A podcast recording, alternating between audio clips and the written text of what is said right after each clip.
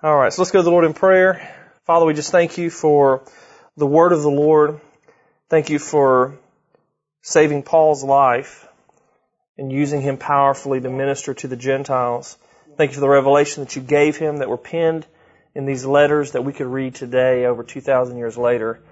And they are still active and they still are powerful and they still transform. And so we thank you for that breath of heaven as we read these words to not only inspire and challenge us, not only to correct and, and do what's necessary as all scripture does to, to speak life over us, but we thank you for it really dividing in the depths of our soul what is you and what is not, what is your way of doing things and what is not your way. And, and God, may it bring us into a deeper place of intimacy with you and, and may it cause us to be joint together as the body of Christ to, to not only love one another and to unite for your purposes and for your glory, but may we draw strength from that place of communion. Mm-hmm. And may we find that we do things better when we're together than when we try to do it by ourselves and that our need is not only for you, but it's for one another to draw strength and life from one another. I just pray that, that as we read the scriptures today and, and look at the call of God on our lives and look at our identity in you, that we would see the bigger picture, that we would see just how much our lives matter in the scope of not only here and now, but in the scope of eternity. And that's why Jesus placed such a high value on us because he recognized and saw uh, what was in the Father's heart, and that was he would have sons and daughters forever and ever. And so we're grateful for the eternal life that we have in you. We're grateful, Father, for the eternal impact that we can make in this short period of breath that we have on the earth. And so may we number our days, help us to, to recognize our purpose, help us to be solidified in our identity, and let us walk worthy of this great call that you paid such a high price for us to be able to do it. And so thank you. Thank you for grace. Thank you for strength. Thank you for Holy Spirit led discussion, Holy Spirit led um, really living for us to be lit, to, to be led by you in all the things that we do. And so thank you for doing that in Jesus' name. Amen. All right. So in the first three chapters, we discussed um, our identity in Christ. We talked about us being joint heirs with Christ, being partakers of this heavenly calling. We talked about the division that had been in the church up until that point between the Gentiles and the Jews and how Paul was calling them all to experience who we truly are in Christ, and so that we would step into our true identity, and um, and that can only be understood as we walk intimately with the Lord. So as we see Him as He really is, that's when we begin to see who we really are. And so part of the dynamic of that true identity is also um, being able to not only see Christ as He truly is, but also being able to see our fellow brothers and sisters in Christ as they truly are. And so that's part of the um, topic of of chapter four is how how do we walk worthy of our call, and part of that is recognizing gifts and graces on one another. And this can be a challenge because uh, it's easy to embrace the things of the Lord as far as him, him he himself because he was perfect, without sin, um, didn't make mistakes, uh, was completely holy, and and the life giver, and and yet we know that we all have tendencies to go our own way and to still walk in our fallen nature instead of who we truly are. And so there is the everyday reality that your fellow believer can fail you. The Lord will never fail you, but certainly you or I can fail one another. We can have a bad day. We can have um, where our minds are not focused on the right things, that we're not pursuing Christ in, in all the things that we're doing, that we could be driven by selfish motives or selfish agendas. You know, there's, there's all these things that can trip us up in how we walk together. And so Paul begins this chapter after his powerful prayer of how God is exceedingly abundantly above all things able to do what? To do these things more than we could think or even ask but it's based on the power that's working in us. And so we've got to yield to the Holy Spirit. We've got to allow Him to have His way. It's it's not like the the idea that okay, God is you know, we talked about this piece briefly last last week, but under the Calvinistic idea that God is sovereign and therefore everything is God's will, we recognize that there is a participation that we must do, and that while we we certainly do uh, agree that the Lord is sovereign and His ability to orchestrate things in history, to orchestrate things in order for Christ to come, they were all divinely manifested, divinely appointed, specific times and seasons in in history that God had set in place, and man could not alter those things. But we also recognize that in the scope of history, that there are things that we can do to choose to be a part of God's plan or not. There, there are certainly aspects, and Jesus would not call them to turn if they did not have the ability to turn. And, and part of the grace of God is certainly the work of the Holy Spirit to convict. It certainly is the, the outward flow of us choosing to co-labor with the Holy Spirit and go out and declare the gospel, go out and minister to people, go out and share the words the Lord gives us uh, the things that we, we study in scripture, that that's all aspect of His grace and it's all part of His sovereign hand working in and through us. But there is the, there is the, the participation that we must give. And so here in verse 1 of chapter 4, after this powerful prayer, into whom all this power, all this, this love, all this, um, connections and pieces of coming together that's found in Christ, he says to them in verse 21, to him be glory in the church by Christ Jesus to all generations forever and ever. Amen. And he says, I therefore, the prisoner of the Lord, beseech you to walk worthy of the calling when which you were called. The Passion Translation says it this. It says, I, as a prisoner of the Lord, I plead with you to walk holy in a way that is suitable to your high rank which makes sense in the way that translates it here because what was he talking to them about in, in chapters 1, 2, and 3 about how, how great a place that you have in Christ, right? That you're co-heirs with Christ, that you're seated in heavenly places with Christ Jesus, that you are a partaker of the divine call and the promises of God, that, you know, all the things that we, we saw in, just in chapter 1, those nine places where they, they tell us to be in Christ, and the resulting effects that all heavenly resources are available to you in Christ. You know, there are so many, and so because you've been given this elevated position, this high rank, walk worthy of it, is what he's saying. And so, what you're going to see in chapter 4 is really a practical application to the prayer he's prayed. Really, the, he started the prayer in chapter 1, then he talked about some stuff and then finished the prayer in chapter 3.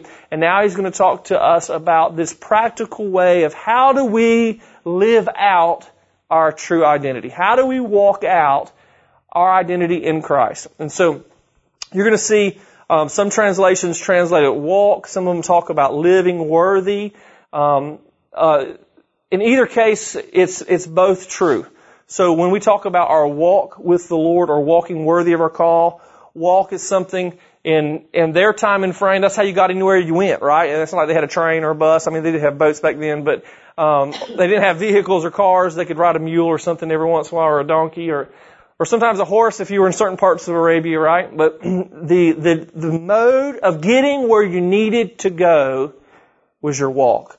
And so he's saying that you live with purpose. So when he talks about your walk, he's talking about living with purpose. Living understanding your identity. We don't want to just, just be as far as just sitting there and we're just here. But we want to, we want to understand. That's what drives humanity. Even from a young age, the questions arise, what, why am I here? What's the purpose? What are we supposed to be doing?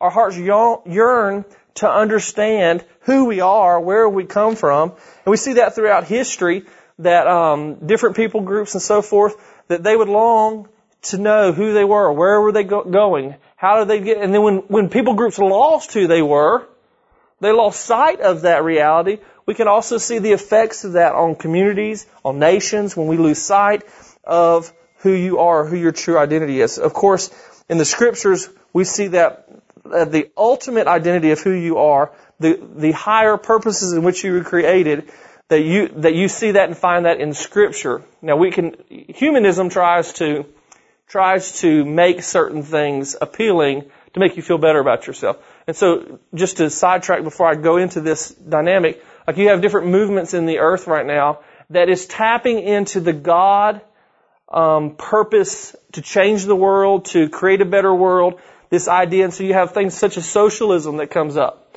that promises what? Like utopian type society where everything is fair. And so it's it's driven it's driven by something because it, it, that would that wouldn't be attractive unless it was something that would have been placed in the heart of man, right? Or you take like for example the environmentalist things. They think, well, if I can do this, I can change the world. I can heal the planet. So it's being driven by something that's positioned in the heart, but it's twisted, right? They take it and they, they, they push God out of the mix of it and then they try to do it in and through our own efforts. And man, we know man can do quite a bit if they work together through their own efforts. We know according to scripture, the Tower of Babel, that God came in and dispersed their language. He said, and, and even he quoted, he said, he said, if we don't do something, they'll achieve their mission. There's nothing that can hold them back. There's nothing that will hold them back. Exactly. And so, Unity has power, correct? And so he's going to build on this concept here, and we'll talk about this, but unity, when you get a group of people working together, there is power in it. But for what purpose? And for what reason? And that's why it's so essential that we understand who we are, because then if we don't understand who we are, as we unite together, we can be sucked into a path of pursuing something without God. And the most scary thing in, in the world is you could be doing something good in the name of good, even you could even call it in the name of God, but be doing it outside of God. Right? And th- I'm trying to think if it's by John Bevere or not. Can't, I can't remember who it's by, but it's called It's Good, but is it God? that's right. That's John. Yep, that's John Bevere. And so, and so the, you know, the example that my mind goes to scripturally is God gave Moses an opportunity. He said, I will send you into the land, but I'm not going with you. And it was really a test. Yeah.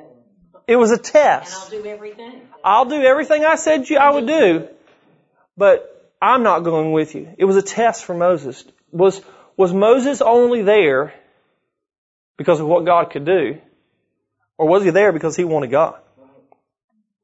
And what we see, what we can even see here in America, in many ways, is we want what all God can do, but we don't want God in the mix. Right?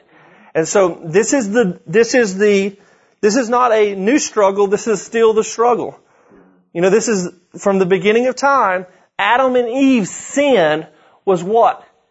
He said, if you'll eat of this fruit, you will be like God. You'll fulfill your identity, but you're doing it outside of God. You'll do it, not God. You following me? And so the, so what we have running in our veins is we have the Adamic nature of doing things my way and even trying to do God things, but without Him, without that communion with Him, without that exchange of life with Him, without that dependency and trust, and, you know, that walking with God. And then we have Christ who says, I do nothing except what I hear my Father say. I don't say nothing unless I hear my Father say it. I don't do anything unless I see my Father doing it. And He brought about this place that was opposed in society, especially in Rome. And one of the things that it was considered, when we'll read here, he talks about in humility, humility in the Roman Empire was considered a vice, not a virtue. It was only something that was supposed to be used for a slave. And so therefore it was, it was considered a vice. Isn't that, isn't that strange? Humility was considered a vice. Pride, it was considered weakness. And pride was actually considered a virtue in Roman culture. Okay, so here let's read, let's read the verse and let's see with that was kind of a brief, um, explanation around the thought of the day, around the culture of the day, and even how it ties in today. We see these same mindsets and so forth. He says, and let me read this out of the, um, the Living Translation. Therefore, I, a prisoner for serving the Lord, beg you to lead a life worthy of your calling, for you have been called by God. Always be humble and gentle. Be patient with each other, making allowance for each other's faults because of your love. In the New, New King James, it says it this way. It says, with all lowliness and gentleness, this is verse 2, with long suffering, bearing with one another in love. So, here he's describing to the Gentiles, so these are the Gentiles in the Roman world, Right. under the Roman culture, he starts the very first sentence of this, I a prisoner, so a prisoner is lower than a slave. He's, he's in there, he's not even doing any work for them. He's, he can't even have the freedom to go out there and do some work. He's stuck, imprisoned. And he's telling them the way you walk worthy of the Lord and of this high rank, this would be the description of a low rank. This attitude and this way of conducting yourself would be the opposite of high rank in, in Roman culture. So he's throwing, this is, this is, this is like, for the reader, if you were reading this in their culture, this would be shocking. Right? Exactly. You, you build me up. You build me up in these first three things of this place of you're in God, you're superior, you have this place of revelation and truth and all the resources in heaven and it goes through, you're seated in heavenly places with Christ Jesus and all these things of this powerful identity of who you are. And then the practical side of how do we walk out this powerful identity? He says, walk worthy of this high call, walk worthy of this high rank, walk in humility and meekness. And be patient. What? it was like, whew, you, you had them stirred. I'm sure they were, they were, whoo, this is good. And then he throws the dagger at them, you know, and cuts away that place in the heart that's driven by selfish ambition, that's driven by all about me. And so he begins the practical application of how do you live this out, walk humbly, walk in meekness. That, man, that's a whole different concept or idea. It says here in the Passion Translation, it says, with tender humility and quiet patience, always demonstrate gentleness and generous love towards one another, especially towards those who may try your patience. Can you say he's building something right here? He's setting us up because he's going to tell us how do we live this life. Now, in verse 3, he tells us to endeavor to keep the unity of the Spirit in the bond of peace. Endeavor, that's a strong word. To endeavor. This is the same word, root where we get enduring from. This is where he's talking about this long suffering, being patient, bearing with one another. These are all terminology. So this is something you're going to have to work at. This is something that is not necessarily going to come natural. It's something that you have to be intentional about. This is going to be something, but because you're of such high rank, it's doable for you. Because Christ is in you. This is who you are, but you're going to have to do this on purpose. So he's laying out some purpose here for us. What are we to do? We're to endeavor to keep the unity of the Spirit in the bond of peace. He says, in verse 3 of the Passion, it says, Be faithful to guard the sweet harmony of the Holy Spirit among you in the bonds of peace. How do we endeavor to do this? How do we endeavor to keep this spirit of peace? And he, he tells us very clearly here that it's the work of the Spirit. It's not the work of our flesh. And so while we're called to do this work, we're to, to bear up underneath this work. We're responsible to do this work. We cannot do it in and through ourselves. It, it requires this dependence on the Holy Spirit for us to walk in the type of unity He's about to describe to us. And so He goes in discussing this role. And you see both. You see both the, the work that we have to exert in order for the Spirit to work as well. Right? I mean, He tells us to do something, we gotta actually go do it. And, and what's amazing is the grace of the Lord when you step out to obey the Lord, that's where you see grace manifested. Grace is not there for you to sit there and do nothing. Grace is the power of God for you to be able to do the will of the Lord. And so in order for us to do this, we must purpose in our heart the attitude in which we're to conduct ourselves, and that attitude is humility, gentleness, and patience. Humility, gentleness, and patience. That's the attitude in which we're to conduct ourselves. Humility or meekness, gentleness or kindness, or generous love is how one translation does it, and patience. en- enduring one another, bearing up with one another. So that's the attitude. And how do we, how do we go? How do we do it? How do we physically move forward in this place together? It's through the work of the Spirit to keep this, we've got to work with the Spirit in keeping this bond of peace. Now, it's interesting because the bond of peace, this is the bond that creates wholeness or completeness. This word shalom, peace, is this, this same concept in the Hebrew mind. He, this is also something that we see here, this place of peace. It's not just tranquility, meaning no, no chaos, right? We think of peace in that measure, right? That there's no chaos here, or there's no, no, people aren't attacking one another. It certainly can carry that implication, but it's talking about that we're basically mature enough to walk together. We're, we're and then as we do it together, it, we're complete. We complete ourselves. And so that, how does that maturity and completion begin? It begins as a work of the Spirit, and it continues as a work of the Spirit. And so it's a, it's a life that is led by the Spirit. And so then he goes on to give us what we have in common. Because how many know it's hard, it's hard to walk. The, the proverb says, how can two walk together unless they be in agreement? And so he gives us our points of agreement or commonality. Why can we walk together? What is our common bond? And so he gives us what it is. He says, there is one body. And he goes through these seven things. There's one body. There's one spirit, just as you were called into one hope of your calling. There's one Lord, one faith, one baptism, one God and Father of all, who is above you, who is above all and through all and in you all. But to each one of us, grace was given according to the measure of Christ's gifts. So let's just go over these seven things real quick. First of all, there is one body. There's not many bodies. There's not a bunch of different bodies. There's one body.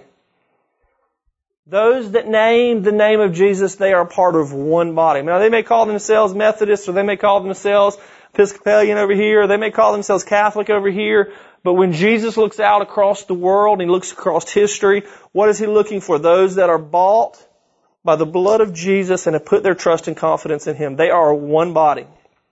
We call this the universal church, which Catholic literally means universal, right? And so it's the universal church. And so while we may, we may belong to a church, we may not be in the body. We may go to church our whole lives, but we may not be in the body. It's the body of Christ. We have to be in Christ. And we have to be found in Him.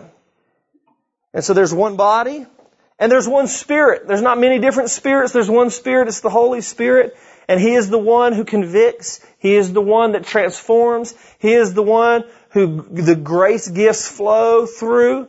He is the one who is administering what Jesus paid for on the cross in our physical bodies, in our minds, in our hearts, in our spirits, in our communities.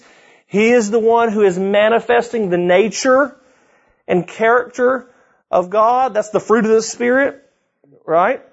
He is the one that Jesus said it's far better for me to go away because when He comes, the Comforter, He will help you, He will empower you, He's your standby, He's the one who is just like me, and He'll dwell in you, and He'll speak to you the secrets of heaven. He'll reveal to you the mind of Christ. He will illuminate what I have said and He'll show you future things. The promises of the Holy Spirit are powerful and according to scripture they are yes and amen. And so we have this one, we have this one body, we have one spirit, just as you were called in one hope of your calling. And what is that hope? That hope is that we will live forever and ever and ever with the Father.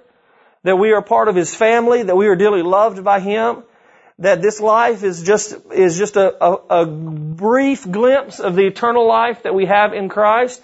And that eternal life didn't be, doesn't begin when you die. It began the moment you accepted the Lord. And so he, he goes on further and says, and one Lord, there's one in whom we, we all submit to. There's one in whom every knee will bow and every tongue confess. This is really imperative, especially in the Greek culture and in the Roman culture there. Caesar was the one. He was the Lord. And here he's, he's making such a countercultural claim. There is one Lord. There's one Lord. It doesn't matter what rank or file are in society. It doesn't mean the hierarchy that's out there. There is one Lord and there is one Master and it is the Lord Jesus Christ. There is one Lord. He says there's one faith. All these other things are counterfeit faith. It's not like today we talk about there are many different types of faith. No, no. There is one faith. And that is in Christ Jesus. All others are counterfeit. All others are substituting what Adam and Eve did the, in the garden, where I will be like God. They're all attempting to be like God, except without God. There's one faith. There's one baptism. There's one place of me dying to my sin and coming alive to Christ. That baptism is the immersion of this old life passing on and the new life of Christ coming in. Baptism was not only a public act, of declaration that I am no longer my own, but my life is Christ. But it was also a, a symbolic work of the Spirit, and we talked about those in, in Bible college. We talked about the, the role of not only water baptism, but also the role of being baptized in the Spirit of the Lord, and how that throughout history we see the, the commonplace of that being worked together. But it's still a declaration that I am completely His surrendered totally unto the Lord.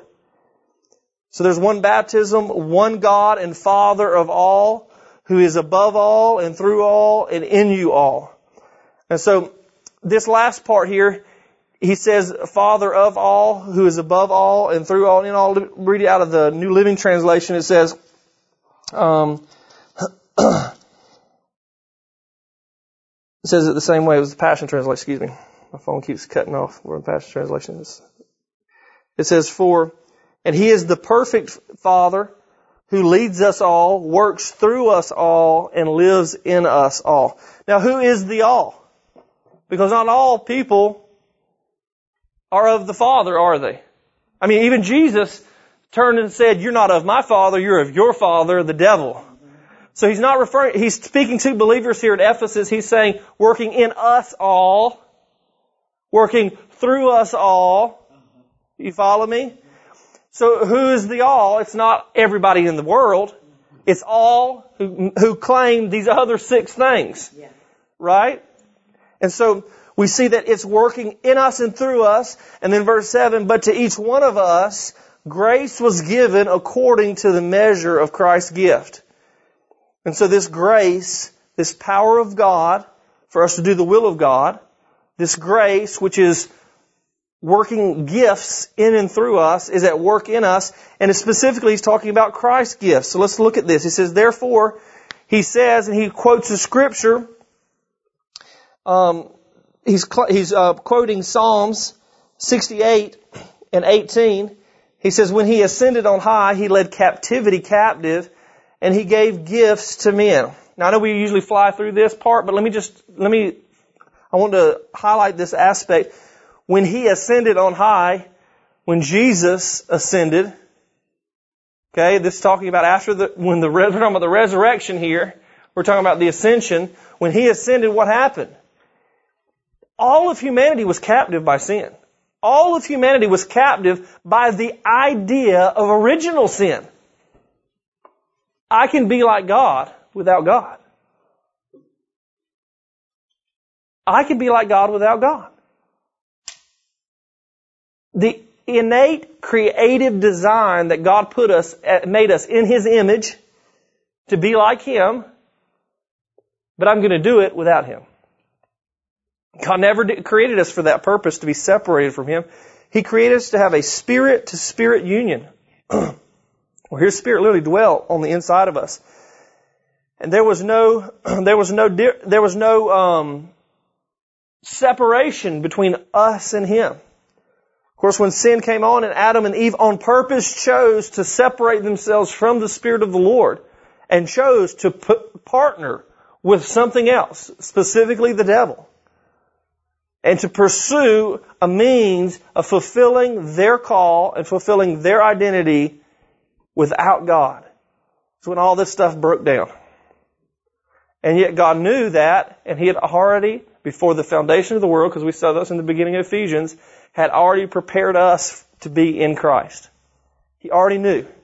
And he had already, because Jesus, the Bible says, was slain before the foundation of the world, before the world was ever created, for the first brick of material goods was ever laid in the universe, he knew what was, what would have to be done. And this is where we can applaud the sovereignty of God, right? He knew.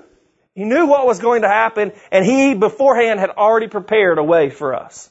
He'd already prepared a substitute for our sin and for our place of breaking this place of relationship. He was, he was prepared. God's always prepared. He's always prepared, even in our failures, even in our inabilities, even in our rejection of Him. God's always prepared and God's always ready, but the, still the psalmist still declares, but yet when the day of salvation comes, you still need to choose today. There may not be another day.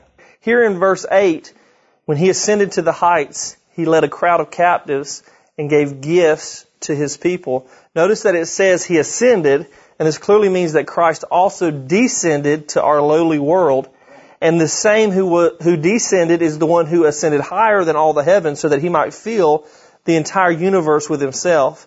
Now these are the gifts Christ gave to the church. The apostles, the prophets, the evangelists, the pastors, and teachers. And their responsibility is to equip God's people to do His work and to build up the church, the body of Christ. So, let me read out of the, the New Living Translation here. I mean, excuse me, the New King James. It says, and he himself gave some to be apostles, some prophets, some evangelists, some pastors and teachers for the equipping of the saints for the work of ministry, for the edifying of the body. So let's just, let's kind of zero in on this. We, we spend a lot of time talking about the, the fivefold ministry gifts in the Bible college, um, talking about the aspects of what these words mean, how are they, um, how, how, what are examples that we see in the New Testament, and how does that carry on into the body of Christ for each age to come. So while we, we make very clear distinctions that the original apostles were given a divine assignment of, of laying a foundation work because we read already in Ephesians that the foundation was built on the, the apostles and the prophets. They were given words and, and, and literally wrote the scriptures.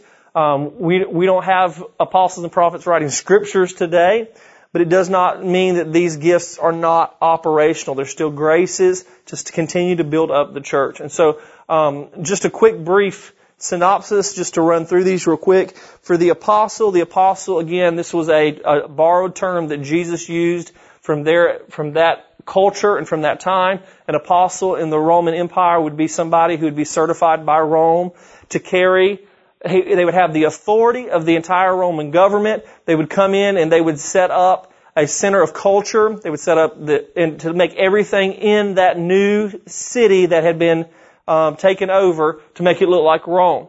And so, interesting, um, you know, Ephesians, Philippi, these places were places that the Roman Empire went and set up these places so that um, people that were walking into these cities, they would understand how it was in Rome because it would be just like that there. You following me? And so these apostles will be given the task to build the culture, to build teaching places, to set up industry, to set up government, to set up how Rome does things, so to speak. And this, so they were, it was not only a place of authority, but it was a place of teaching. It was a place of, of putting things in place so that if you were, if you were in Rome or you were in Philippi, you would know, you would know how things are run because he would take that same culture and bring it about. And so the apostle for those in, in Christ, they would understand the culture of heaven. They would understand how things, and they would begin to help put things in place. And so in the, in the, in the church world today, the apostle would be somebody that would help set up things in the body of Christ for the body to grow, for the body to understand the culture of heaven, for it to be able to understand its purpose, that was part of the training that they would do as far as uh, in the in the Roman world was to train them how to, how to do their judicial system, how to do this type of system, how do you set these things up, and so they would be helped to set things up. Now the prophet, in the same way, the prophet would be the one that would come and they would give messages of revelation from God. So the prophet was, was basically the mouthpiece of God. He would declare what God is saying strategically, not only for the time and the season. So this would be like what we saw the sons of Issachar in the Old Testament. They would understand the times and seasons and they would have strategies. They would have insight. They would have revelation. But they also, the prophet would also be able to foretell what needed to be done. And so the prophet would be one who would say, this is what I see on the horizon. This is what's about to take place. Um, this is what we need to do to prepare. This is what we need to get ourselves ready. This is what God's about to do. And so this was, this is the part of the work of this grace gift to prepare the body to mobilize. And of course in the Old Testament, the Old Testament prophets look slightly different than the New Testament prophets, right? Um, we saw them uh, functioning in a different way. The Old Testament prophets function more to the degree of, of helping the nation of Israel establish that nation, to keep that nation on course, to help the people understand where they were going. I mean, oftentimes those prophets would also prophesy to other nations. Very rarely did you see those prophets engaging in um, in activity that would be calling people to God as far as like individually, it'd be over nations. However, their message was always what? To come back to God. And so it was always challenging, it was provoking, it was countercultural, it was to bring them back to that place so that what God was desiring to do in and through them could be established. So in the New Testament, we see that as well. We see people who have what we call a prophetic calling on their lives to challenge people, to challenge the status quo, to challenge the church to rise up, to challenge the church to, to be more intimate with God, to challenge the people to, to grow in their calling and to prepare them for things that are coming. And so while, while oftentimes the, the, the thing that um, mystifies a prophet is, oh, they know something that's to come, but in many ways, the, the, the power of the prophet is not the, the foreknowledge of future events. It's the place of intimacy that he's calling you to. And so the prophet is calling us to a deeper place of intimacy. It's calling us to a place of walking with God. Okay? And so that's often how you see the prophetic flowing today is you see a ministry that's driven to call people to a deeper walk with God calling them to this place. And then we see um, the evangelist, um, which literally means uh, the messenger of hope or the mes- messenger of the gospel. This also is, is like a messenger, but this is this is carrier of good news. Okay, so this would be a runner that would be sent out that would evangelize. They would share the message. You know, they didn't have newspapers back then. Um, they didn't have they didn't have internet. They didn't have their cell phones where they could pop up and all of a sudden you could read the Washington Times or what was happening at CNN or Fox News or whatever. It, it would be this person who would be the runner of the message, you know, the runner of what was taking place, and they would come from town to town, and they would unroll their scroll and they would say, da da da da da. This is the declaration of the king. This is the message. And everybody would what? As soon as they heard that person was coming to town, they would all gather at the center, at the seat of the town, at the gate of the town to hear what the message would be. So this was a word used before the church? Yes. Yeah. Oh, I didn't know that. Yeah, same with apostle. In the Aramaic, it could even be said called preacher. Yeah. And so, yeah, so in, in Aramaic it would literally be called a preacher or a declarer. So they would literally stand up and they would shout in the city, this is what's come, or, you know, they would bear this news. Except most of the time when, um, when messengers like that would come, they would come to bring bad news. The Romans are coming, or what, you know, they, they would, like, y'all are all gonna get killed. You know, they would come with horrible news. And that's pretty much what our society hears today as well, right? You flip on the news, what do you hear? Bad news, right? So, so the evangelist, the evangelist is a current, current individual who understands what's happening right here, right now, but they bring a message of hope. They bring the good news. Okay? So news is, is current events, right? Because if it happened yesterday, it's not news. That's, that's history. right? It's not news. And so news is something that's happening right, right now. And so the gospel is not a message about what happened 2,000 years ago. It's what can happen right now as a result of what happened 2,000 years ago. You, you follow what I'm saying? The gospel is not what happened, you know, with Jesus 2,000 years ago. It's what's happening right now because of what Jesus did 2,000 years ago.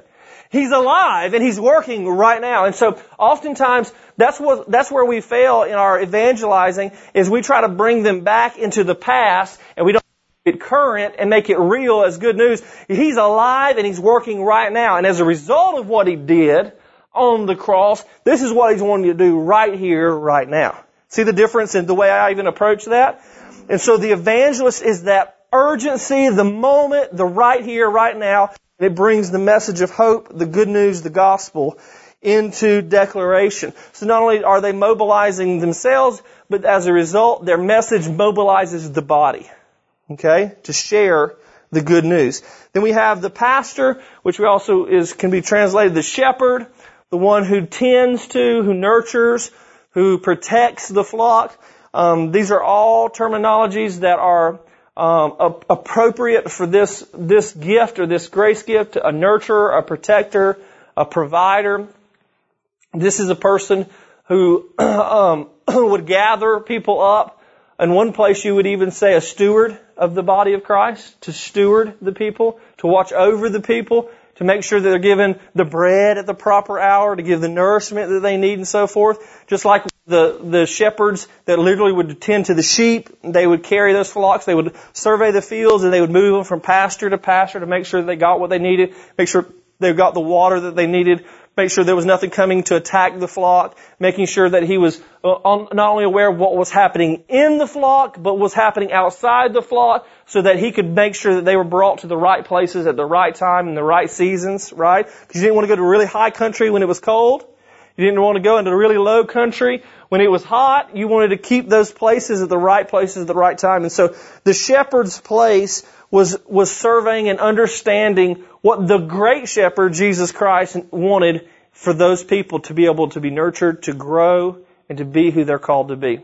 And so, what, with the natural shepherd that's doing sheep, what was the, what was the, um, what is the, the value of the sheep? What do you get off sheep? You get your wool, right? And then you also have good meat, right? Lambs. You made a lamb chop lately? Los Fagones has great ones, by the way. And um, he grills them to perfection. Now I'm hungry. Los Fagones. But um, so you have both in the the wool of the sheep, but also in the meat of the sheep. Well, in order to get the meat, you got to kill them, right? so, so in order in order to get the substance, so I'm, I'm being serious. Yeah. In order to get the substance out of the people, you've got to convince them to die. Die to self. Die to their wants and desires. In order to get the true gold that's on the inside, that treasure in earthen vessels, you have to lay your life down. Not just for Christ, but for one another. I mean, we, that's the result of laying your life down before Christ. You lay it down for one another.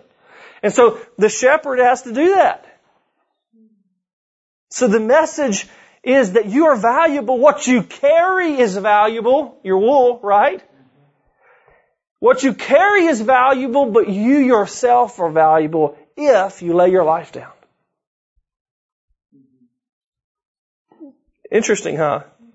You don't ever think about it from that perspective, do you? And then, and then finally we see the teacher. The teacher is the, the one who is we call the word rabbi or teacher, the one who's instructing in truth.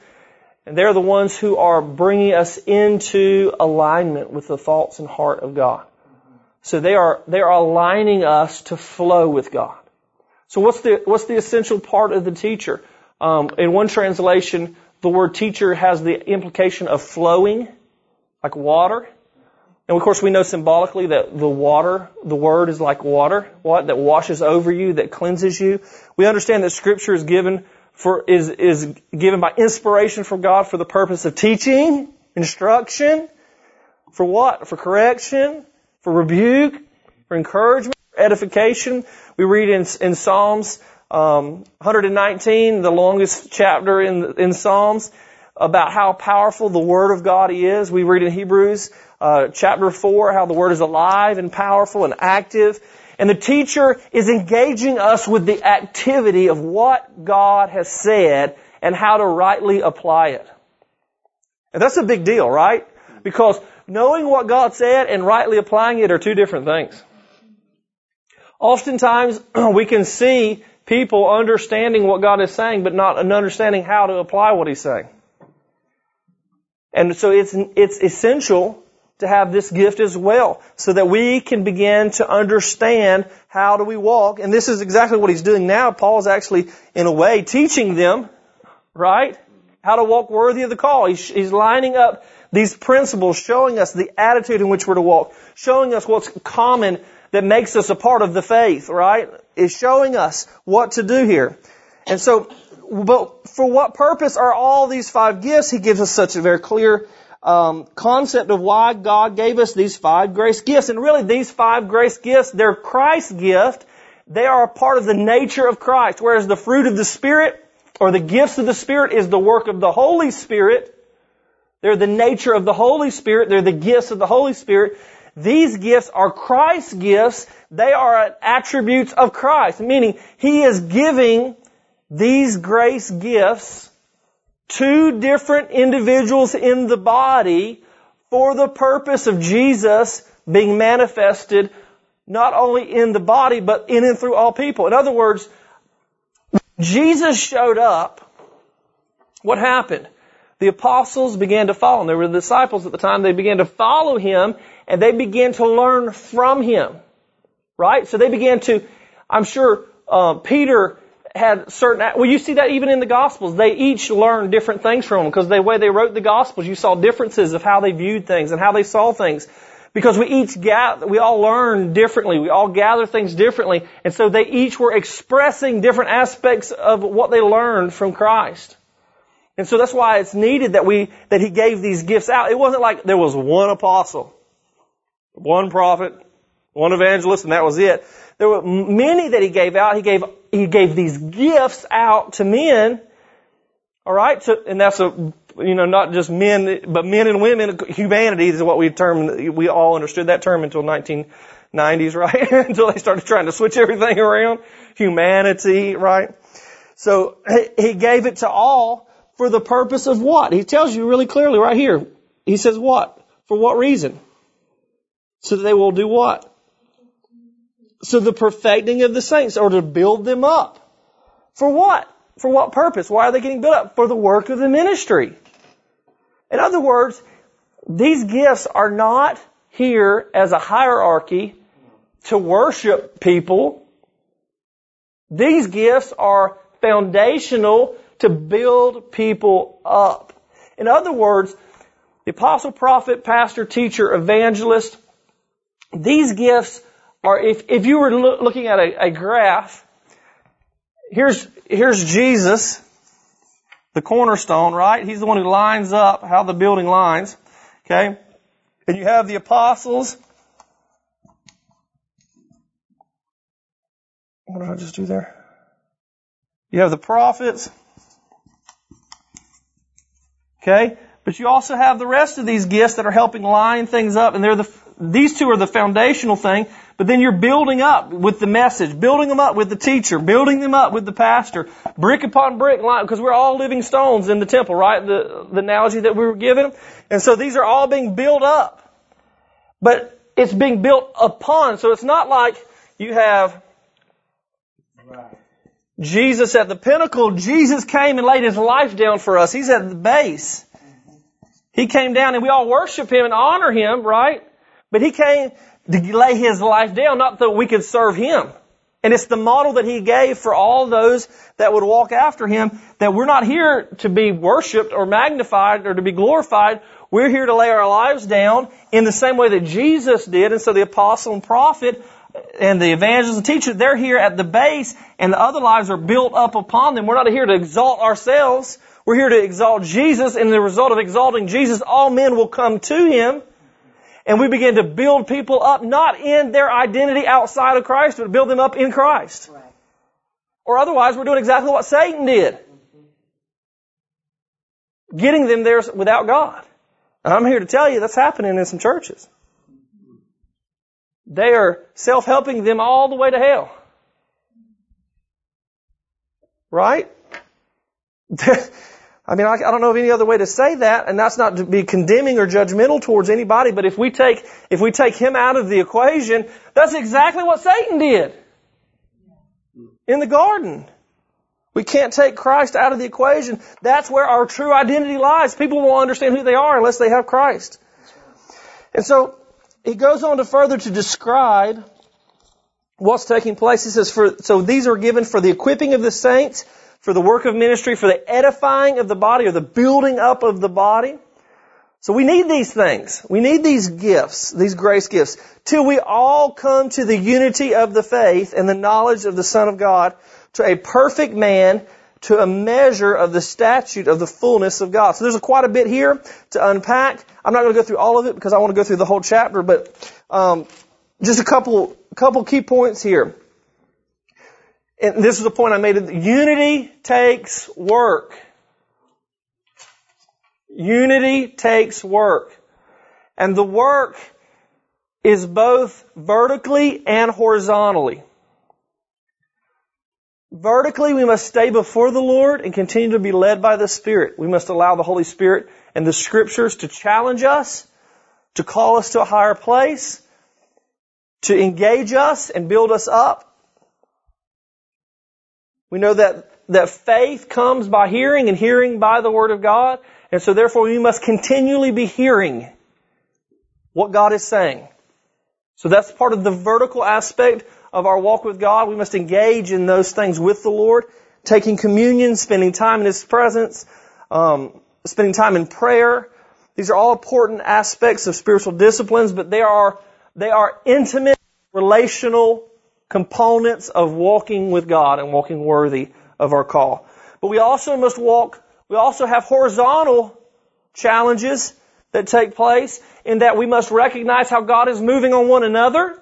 We must encourage and build up one another. If we see a brother or sister in sin, we're to go, the, go to that one, not with judgment, not with condemnation, but with truth in love. So there's this dynamic of protecting, holding each other accountable, uh, giving, giving them, and holding them accountable is not just for the things that they've done wrong, but also holding them accountable for who they are. Amen. Right? Amen. And that's, this is, this is not who you, that's who you used to be when you were in sin. This is who you are in Christ. Challenging them in this way. And what happens? He says, as we do these things, as these grace gifts are functioning, as the body's being built up, what's happening? We're coming into the unity of the faith and the knowledge of the Son of God. So, so we gotta know Him. Intimate knowledge. Know Him. Intimate knowledge that produces something. Just knowing about God is not sufficient. We're talking about knowing God that changes you on the inside. A knowledge that when you spend time with God and you walk with God, that it does something on the inside of you. I mean, it, it, it, it changes you, it transforms you, it sets you on fire. I'm, people, people that talk about, well, yeah, I know God, and their life hadn't changed. No, you didn't know God. Right. No. If you really knew God, something changed on the inside of you. Something broke. something shattered. Something new came in. I mean, it was, there was something, there was something changed dramatically. I didn't think the way I used to think. I didn't look the way I looked. I mean, everything shifted. And are there still things that have to be changed? Absolutely. But the driving force in my life is, Lord, I want to serve you. I want to fulfill your will. I want to accomplish your purposes. Something shifts in that. It's no longer just about me. It's about what do you want? How do you want to do it? And so, the working of this is the knowledge of the Son of God to a perfect man, to the measure of the nature of the fullness of Christ. The New Living Translation says it this way.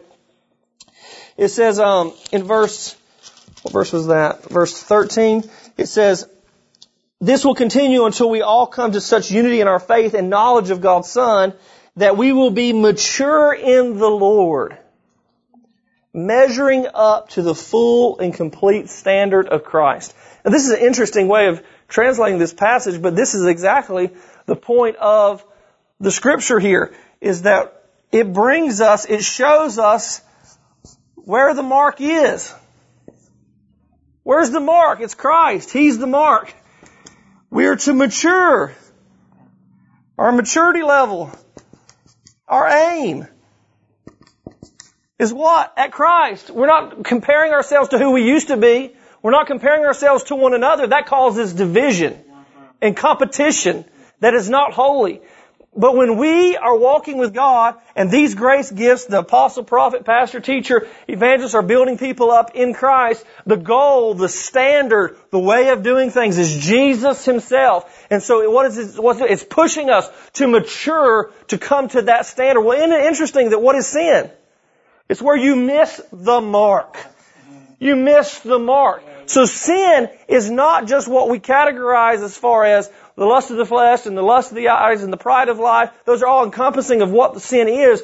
But the Bible makes it clear that sin is where we know to do good and don't do it. What is the good? Je- Jesus made it very clear. No one is good, no not one. But who is good? God. And so we see, what is the mark then? And that's why, you know, you brought that, that book up. Is it good or is it God? Good is not in the mark. It's God. God is the mark. Our human understanding of good is not the mark. Because our human understanding of good is exactly what Satan enticed Adam and Eve with. It's God. And so they're calling them to what? Maturity. That word perfect means maturity in scripture. So if you're wondering where that came from, well, some translations call it perfect. This is calling maturity or completion. Our aim is Christ. To be in Him, to be flowing with His desires, with His heart. And so that's the goal, that the body of Christ would come to maturity in Christ. That we would reach that standard. What, for what purpose? That's always the question, right? So why? Why do we, what, what, what does this get us? Jesus is accurately represented in the earth. I mean, hello, if we're his body, then what the body should do? They should, they should run into it and be like, even if you didn't see Mike's head, be like, oh, we know this is Mike's body. Right? Even if, even if they can't physically see the form of Jesus walking around, they can. Cause you and I are. Oh, that's the body of Christ. Oh, that's Jesus walking around. That's why he says walk worthy of this high call. Because when you're walking around, what's happening? You're revealing Jesus. And this is part of the reason that God gave these grace gifts in the apostle, prophet, pastor, teacher is to challenge the body, call the body to this higher place so that as we, talking about the body of Christ, walk around, what do people see? They see the Lord. They see Jesus. And so he goes on to say, verse 13, that we should no longer be children tossed to and fro and carried about with every wind of doctrine by the trickery of men in the cunning craftiness of deceitful plotting, but speaking the truth in love may grow up in all things into him who is the head, Christ. So we're back to this body um, analogy. From whom the whole body joined and knit together by what every joint supplies, according to the effective working by which every part does its share, causes growth of the body for the edifying of itself in love. Let me just stop right there and just kind of unpack a couple of these things. So what does he say here? We're, these grace gifts are for the purpose of maturing the body to the standard of Christ. Then what happens? We'll no longer be like children tossed around by every wind of doctrine. And the, what is, it's the trickery of men, it's the cunning craftiness, the deceitfulness, this is exactly what Satan used in the garden. I don't, if you can't see the parallel between the concepts here, it's so very plain. Let me read out of the New Living Translation. It says, in verse 14, then we will no longer be immature like children. We won't be tossed and blown about by every wind of new teaching. We will not be influenced when people try to trick us with lies so clever they sound like the truth. Instead, so opposing that, we will speak the truth in love, growing in every way more and more like Christ, who is the head of this body, the church, and He makes the whole body fit together perfectly as each part does its own special work, and it helps other parts grow so that the whole body is healthy and growing and full of love.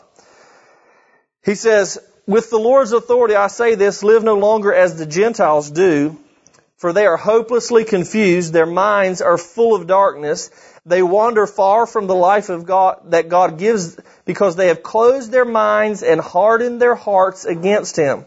They have no sense of shame. They live for lustful pleasure and eagerly practice every kind of impurity. But this isn't what you learned about Christ. Since you have heard about Jesus and have learned the truth that comes from Him, throw off your old sinful nature and your former way of life, which is corrupted by lust and deception. Instead, so here's the opposing, this is how we're supposed to walk. Instead, let the Spirit renew your thoughts and attitudes. Put on your new nature created to be like God, truly righteous and holy. So stop telling lies. Let us tell our neighbors the truth, for we are all part of the same body. And don't sin by letting anger control you. Don't let the sun go down while you are still angry, for anger gives a foothold to the devil. If you are a thief, quit stealing. Instead, use your hands for good, hard work and then give generously to others in need. Don't use foul or abusive language. Let everything you say be good and helpful so that your words will be an encouragement to those who hear them. And do not bring sorrow to God's Holy Spirit by the way you live. Or how to say, don't grieve the Holy Spirit. Remember, He has identified you as His own guaranteeing that you will be saved on the day of redemption. Get rid of all bitterness, rage, anger, harsh words, slander, as well as all types of evil behavior. Instead, so here's the opposing, be kind to each other, tender hearted, forgiving one another just as God through Christ has forgiven you. So how do we live as children of the light? How do we live under the standard of Christ? Well, He gives us several things throughout that whole thing that I read you of how do we do that. We, he shows you what not to do, and He shows you what to do. He shows you what it looks like for the world to be in operation in you, and the devil, versus what Christ looks like in operation of you. Okay? I, I just want to challenge you to go back and reread that whole section there, and, and even for your own purposes, lay out a diagram, write out all the things He says you're not, and write all the things that you are. That will help you see what is your true identity. What does it look like for you to walk with God? And these specifically are dealing with attitudes, thoughts, and actions.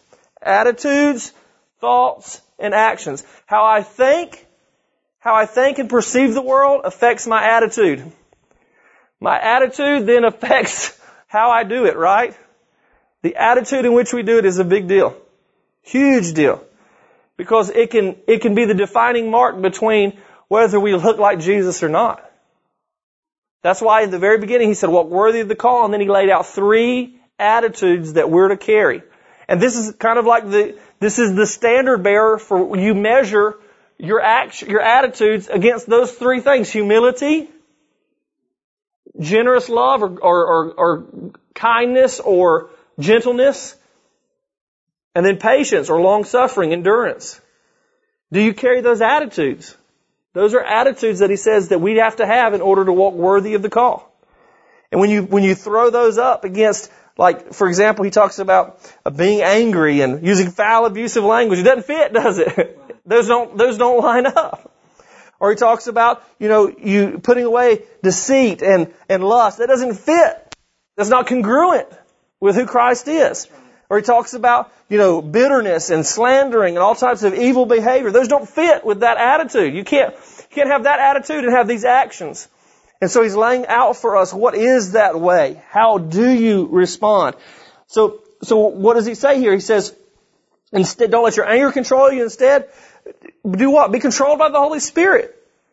You know, don't, don't use your hands for this, for stealing and stuff, but what? Do good, do hard work.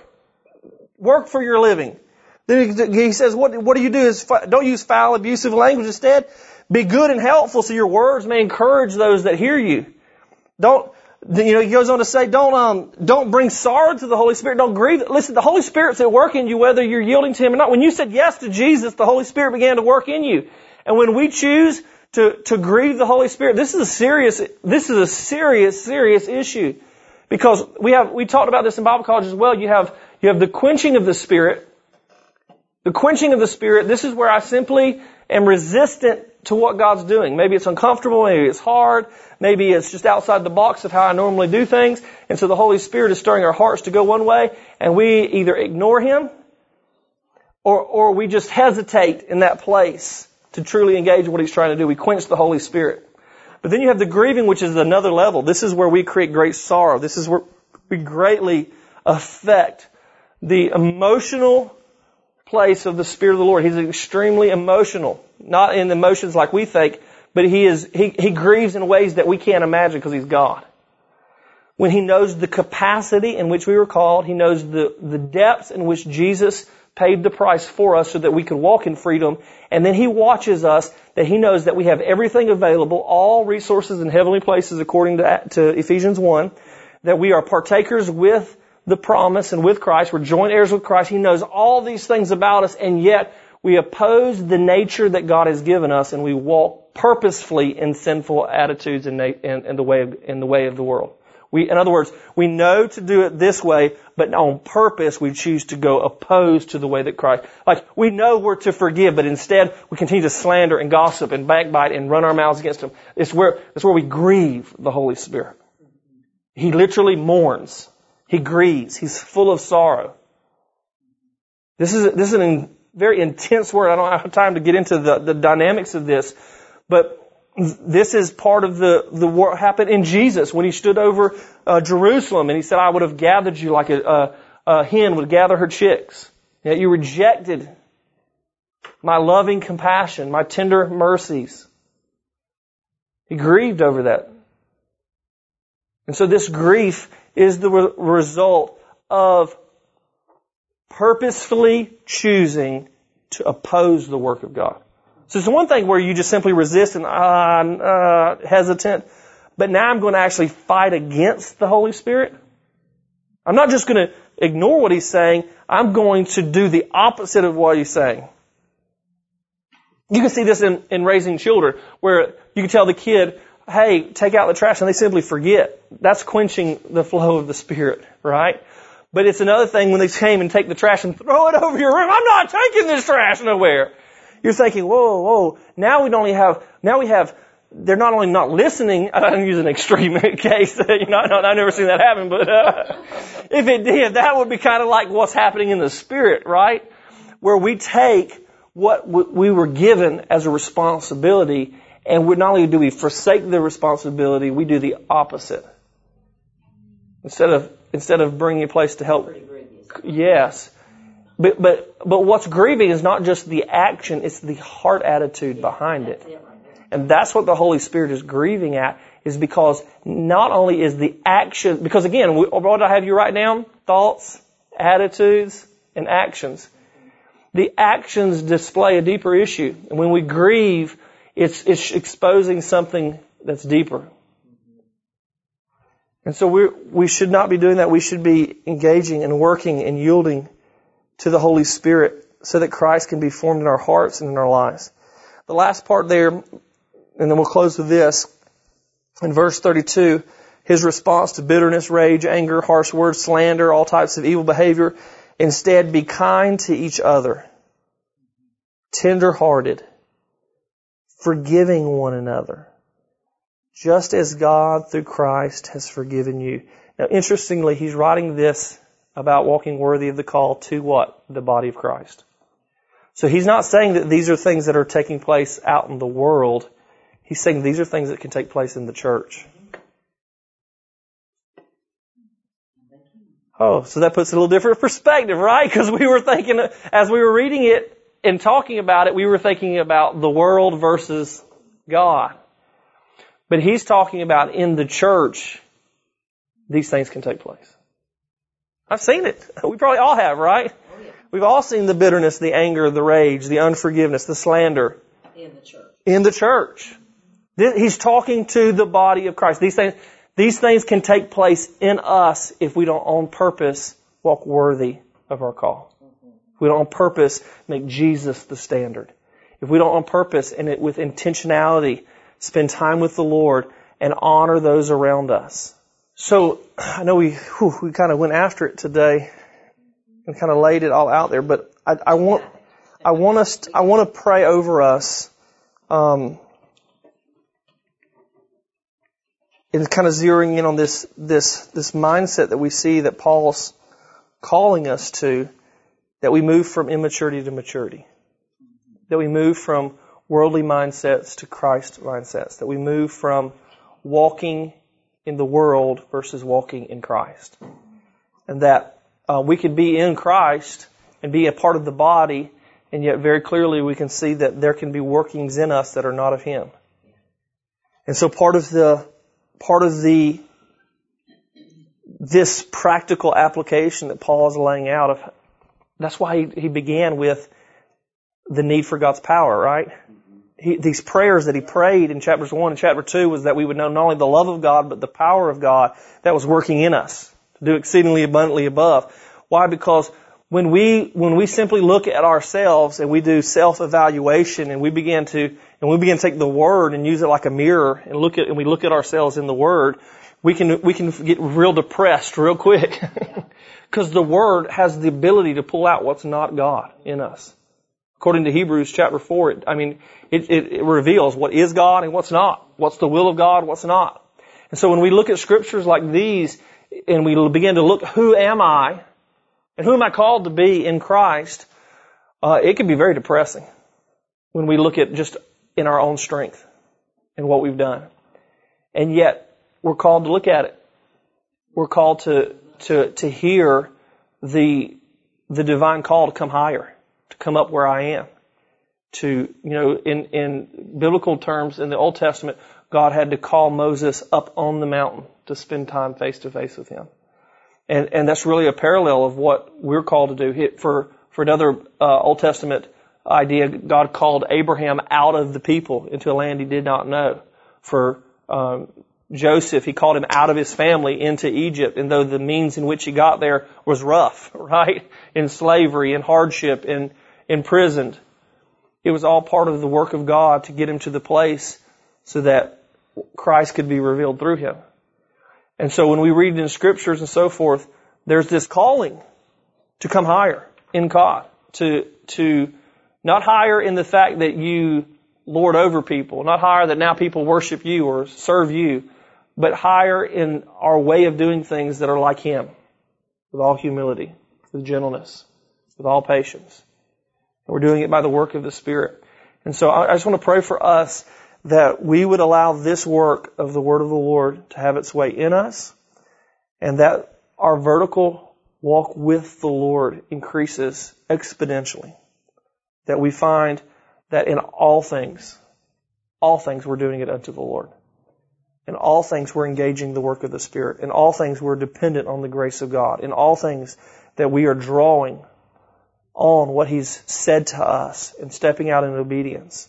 But then also that we're recognizing that we also are part of a body. And, and we, we didn't really tie into this part as much as I would like to just because of time purposes, but we recognize that each joint supplies strength to the other members. And so we, we draw strength from one another because God's working in you as an individual, not just between you and God, but for the purposes of you being able to minister grace to others around you. And so we must value the work of God in one another as well. And that takes, and that takes an enduring work of the Spirit in us as well. To be able to recognize the gold in each other. To be able to recognize God working in and through each other. To recognize the grace on each other's lives.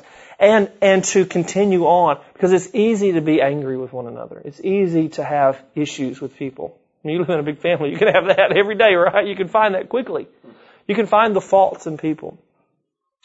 But we've got to have that same mind of God to be able to connect with one another, encourage one another, build each other up, draw strength from one another. He says that's what we're supposed to be doing. And as we do that, we all, the goal is that we all mature in Christ. So that the world sees Him. But how, how can we, how can we say that we love the world if we can't love our brother or sister beside us? And so we have these, these two distinct calls that are tied into one.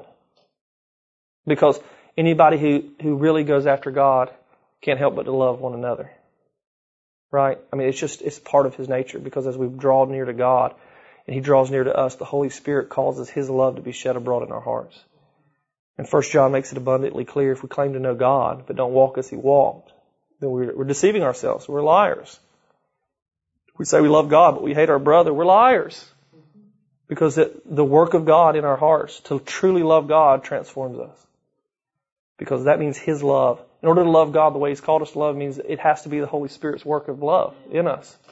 And that work of the Holy Spirit love being poured out in our hearts transforms our hearts to begin to walk as Christ walked on the earth, to lay our lives down for others. So Father, we just thank you for the word. We thank you for that it's life giving.